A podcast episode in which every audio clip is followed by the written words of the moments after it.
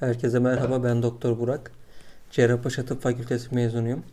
Bir eğitim araştırma hastanesi genel cerrahi kliniğinde asistan olarak görev yapmaktayım. Bugün akıllı saatlerin nabız ölçme fonksiyonundan bahsedeceğim. Akıllı saatler gerçekten nabzı doğru ölçüyor mu? Onu göreceğiz. Bizim klinikte en çok kullandığımız puls oksimetre dediğimiz aletle ölçeceğiz. Bir yandan da akıllı saatlerle nabzımızı ölçeceğiz ve karşılaştırmasını yapacağız. Nabız ölçmek neden önemli? Nabzımızı bilmek bize ne fayda sağlar? Bunlardan konuşacağız. Öncelikle nabız nedir? Nabız kalbin bir dakikadaki atım sayısıdır. Normal nabız sayısı dakikada 60 ila 100 arasındadır. Nabzın 60'ın altında olmasına bradikardi diyoruz. 100'ün üstünde olmasına da taşikardi diyoruz. Yani hızlı atım taşikardi, yavaş atım bradikardi. Nabzı biz nerelerden ölçüyoruz? Nabzınızı boyundan ölçebilirsiniz. Karotis dediğimiz yer.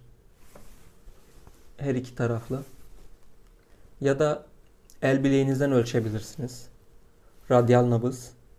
Ya da koldan ölçebilirsiniz. Brakyal nabız. Ya da kasıktan ölçebilirsiniz. Femoral nabız.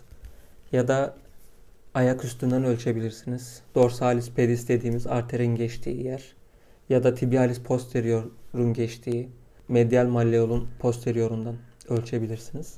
Biz klinikte en çok parmak ucu proplarla ölçüyoruz nabzı ya da manuel olarak radyal nabzı ölçüyoruz. Şimdi taşikardiye sebep olacak hastalıklar hangileridir ya da bradikardiye sebep olacak şeyler nelerdir? Kısaca bunlardan bahsedelim. Taşikardi nabzın yüzün üzerinde olması demekti. Yani nabız sayınızın hızlı olması demekti. Endişeli durumlar, heyecan, ateş, kansızlık, kalp krizi, kahve, kafein, sigara ve havanın sıcak olması bunlar nabzınızı arttıran etkenler. Nefes darlığı, baş ağrısı, göğüs ağrısı yapabilir. Bradikardi de nabzın nabız hızının azalması durumu.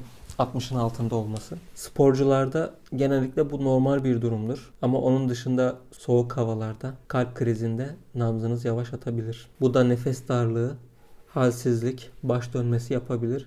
Hatta bayılmaya bile sebep olabilir. Çok yavaş kalp hızlarında vücudun dakikada kalpten pompalandığı kan miktarı azalıyor.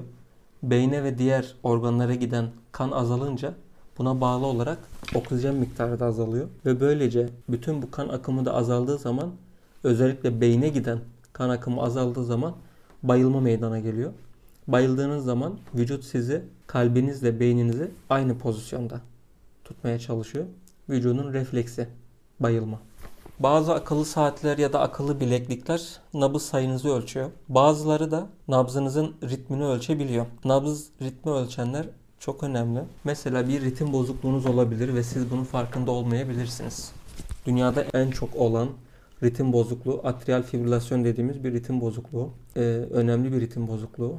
Çünkü insanlarda kalp krizine sebep olabiliyor ya da beyne pıhtı atabiliyor bu ritim bozukluğuna sahip olan insanlar. Onun dışında kalp kapak hastalıklarında ritim bozukluklar olabilir. Yani kalp krizinde taşikardi, bradikardi olabilir. Kalp kası hastalıklarında yine nabız düzensizlikleri olabilir.